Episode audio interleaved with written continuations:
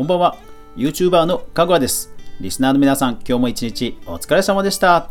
はい。先週、なんと、ポッドキャスト関連でものすごいビッグニュースが入ってきました。さあ、月曜日ということで、今日は音声メディア周りのニュースまとめ、早速いきましょう。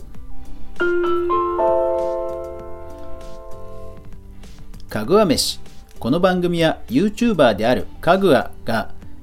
YouTube 周りや音声メディア関連のニュースや話題、動画制作の裏話をゆるりとお話しするラジオ番組です。全23アプリで好評配信中。ぜひお好みのアプリで登録、フォロー、いいね、拡散、クリップよろしくお願いします。はい。というわけでですね、今日は音声メディア周りのニュースまとめなんですが、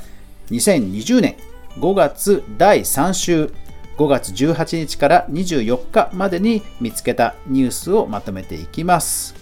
スタンド FM、レック、ラジオトーク、スプーン、ポッドキャストなどなど、音声メディア周りのね、ニュースをまるっとお届けします。さあ、今週のピックアップなんですけど、いやー、ついに成功者、スターが出ましたよ。こちら、Spotify が100億円でポッドキャスト番組と独占契約。フォーブスジャパン5月20日。いやー、すごいですね。1番組で100億円ですよ、100億円。ついに来ましたね。あのこれまで音声メディアってマネタイズがね本当難しいと言われ続けてきたメディアなんですけどもようやく来ましたねもうだからポッドキャストからだともう10年以上ですかね10年ぐらいもうなんでしょうねあのマネタイズスターが生まれてこなかったという感じなんですけどで YouTuber 一方でねヒカキンさんとかもう世界的にすごい稼いでる人とかいっぱいいるじゃないですか。でもようやく音声メディアね来たなって感じですね。これでまた流れが変わると面白いですよね。あの YouTube で言えば、えーゲーム配信のライブ実況ですね。で Amazon 系列の Twitch YouTube、マイクロソフト関連のミキサー、中国資本のミルダム、それからサイバーエージェントのオープンレック、ツイキャスと、あのゲームのライブ配信、今むちゃくちゃこうカオスになっていて、えー人気配信者を、えー獲得しまくるっていうね、そういう争いが繰り広げられてるんですよ。ですから、ポッドキャストもね、いよいよそのステージに来たのかなっていう気がして、とても興味深いです。実際、えー株式市場もすごく高評価で、Spotify の株価も上がったそうなんですよね。いやー、これだから日本にもぜひ来てくれると嬉しいですね。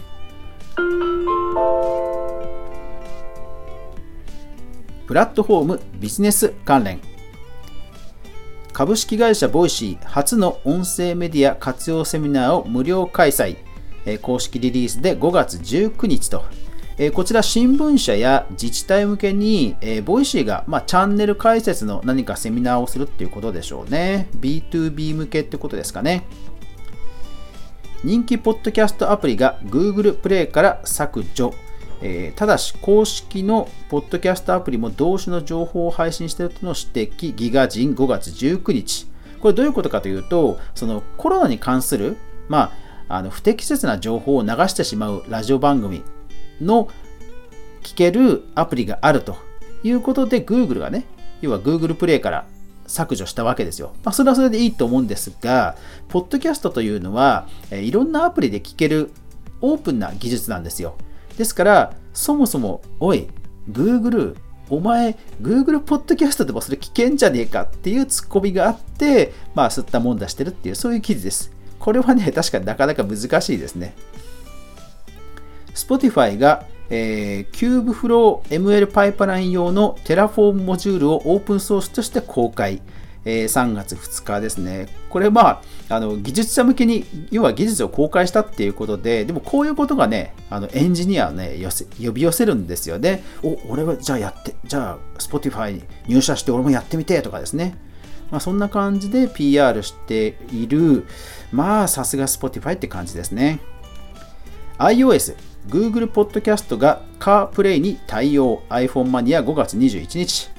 うん、CarPlay ですか。海外だと CarPlay、Apple の CarPlay って結構車とかにたくさん実装されてるんですかね。ボイシー、第4期は約2.9億円の純損失メディアイノベーション5月19日うんすごいですね。損失額結構な額ですけど、まあ、それでも積極的な投資続けてるそうで、本当攻めてますね。キュレーションメディアリモートワークポータル誕生ボイシープレスリリース5月25日。これもボイシーなんですが、えー、なんかボイシーの中の、えー、チャンネル初の、まあ、番組の中で、えー、立ち上げた、まあ、メディアとえいうことなんですね。えまあ、リモートワークも流行ってますから、それに、えフォーカスしたメディアを立ち、まあ、メディアというか、まあ、ウェブサイトというかですね、それを立ち上げたという話です。ただそれ、リリースはボイシーなんですよね。だからそのチャンネル自体もなんかボイシーがメインで絡んでるんですかね。ちょっとその辺は、えー、よく分かりません。音声コンテンツ全般 Spotify の新機能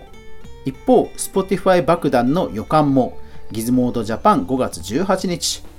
まああの以前プレイリストをみんなで共有できるっていう機能が実装されたという話しましたが、まあ、要はそれで全然知らない人が プレイリストあの再生しちゃうとか編集しちゃうっていう爆弾ができるんじゃねっていう話ですね。やっぱりユーザーが増えてくるとね、性悪説で考えた方がいい場合が増えてきますよね。ラジオリスナーの始め方、クイックジャパンウェブ5月19日。えーと、これはですね、まあ、ラジオ、えー、テレビや SNS に疲れた人に送る、うんまあ、音声メディアの楽しみ方っていう対談です。まあ、こういう、楽しみ方があるんだなということでピックアップしました。小祝小鳥の成功術、コロナ運営受ける、ん？コロナ？これ違う違う違う。失礼しました、えコロナ影響を受ける声優が資金調達できたわけ、オリコンニュース5月21日。はい、声優さんの小祝小鳥さんなんですが、すごいですね。1億6000万資金調達したと。まあ、何かというと、ヘッドホンを作るというなんかクラウドファンディングっぽいんですよね。うん。でもすごいんですよ、この人。スペクトラムアナライザを見ながら自分の声を研究すごいですね。いや、これね、僕も自分の波形見て、どういう波形だったら、なんかそれっぽい声が出るのかとか、これ研究したいですね。まあだからこれぐらいマニアックだからこそ、よきね、集まるんでしょうね。ジョー・ローガンのポッドキャストが Spotify 独占的に移行し、株価は急上昇、メディアバンクオンライン5月20日。いやー、マーケットも好感ですよ。それにしても、8.4%も上がってますね。とんでもないですね。いやー、だから、ポッドキャストもいよいよそういう時代に入りそうですね。タオのポッドキャスト開始、えー、カルチャー、えー、フィガロジャパン5月22日と、えー、モデルのタオさんがですね、えグリーンなライフスタイルを情報発信するということで、ポッドキャストを選ばれたそうですね。いいですね。ポッドキャスト来てますね。メルカン FM フリーリスニング、えサウンドクラウド。これ何かというと、えメルカリ、ね、えー、あのフリーマーケットの、ね、メルカリが、え音声のオウンドメディアをやっているんですけども、えそれを5月21日に私調べたところ、これ結構な再生回数、まあ、1回の配信に1000回以上とか、で、サウンドクラウド以外にも Spotify とかいろんなところにも配信してますから、多分ね、1回の配信で2000とか3000いってるんじゃないですかね。で、そう考えると、音声メディアで、しかも、なんか有名パーソナリティさんがやってるわけじゃなく、一企業のあの広報誌的なものでこれだけブレイクしてるって実はこれむちゃくちゃすごいニュースだなって僕の中で思って取り上げました。だから先ほどの、えー、ポッドキャスターのその、えー、独占契約と絡んでやっぱりいよいよねコンテンツに注目されてそれがマネを生む時期にいよいよなってきたかなというのをねこれでさらに思いましたね。データ統計関連。音声メディア市場はなぜ拡大するのか、えー、ボイシー代表ノート。5月19日、えー、ボイシー代表の緒方さんがですね、えー、音声メディアに関する、えー、寄稿をノートにしてまして、3回、今、今日の時点で3回あるのかな？あの、いろんな情報とかデータとか出てるので、ぜひぜひ、えー、音声メディア、興味ある人は見てください。外出自粛で聴取者は増えた。増えた？ラジスマの手応えはどう？ラジラジコ青木社長に聞く IT メディア5月19日。いやー、ラジコね、何気にすごいんですよ。これあんまり炎上してないんですけど、データむちゃくちゃ取ってて、でですね、すごいデータが集まってるそうなんですよね。なので、そのあたり興味ある人は、えー、この記事、IT メディアの記事見てみてください。やっぱりコロナで本当増えているそうです。はい、その他気になったニュースは1件ですね。はい。まあ今回、えー、今週はスタンド FM、ラジオトーク、レック、スプーン、えー、音声メディアアプリの、えー、リリースがなかったので、まあ、ボイシーのね、活躍が目立つ週になってしまいましたが、まあでも、メルカリ、それから、ポッドキャストスターと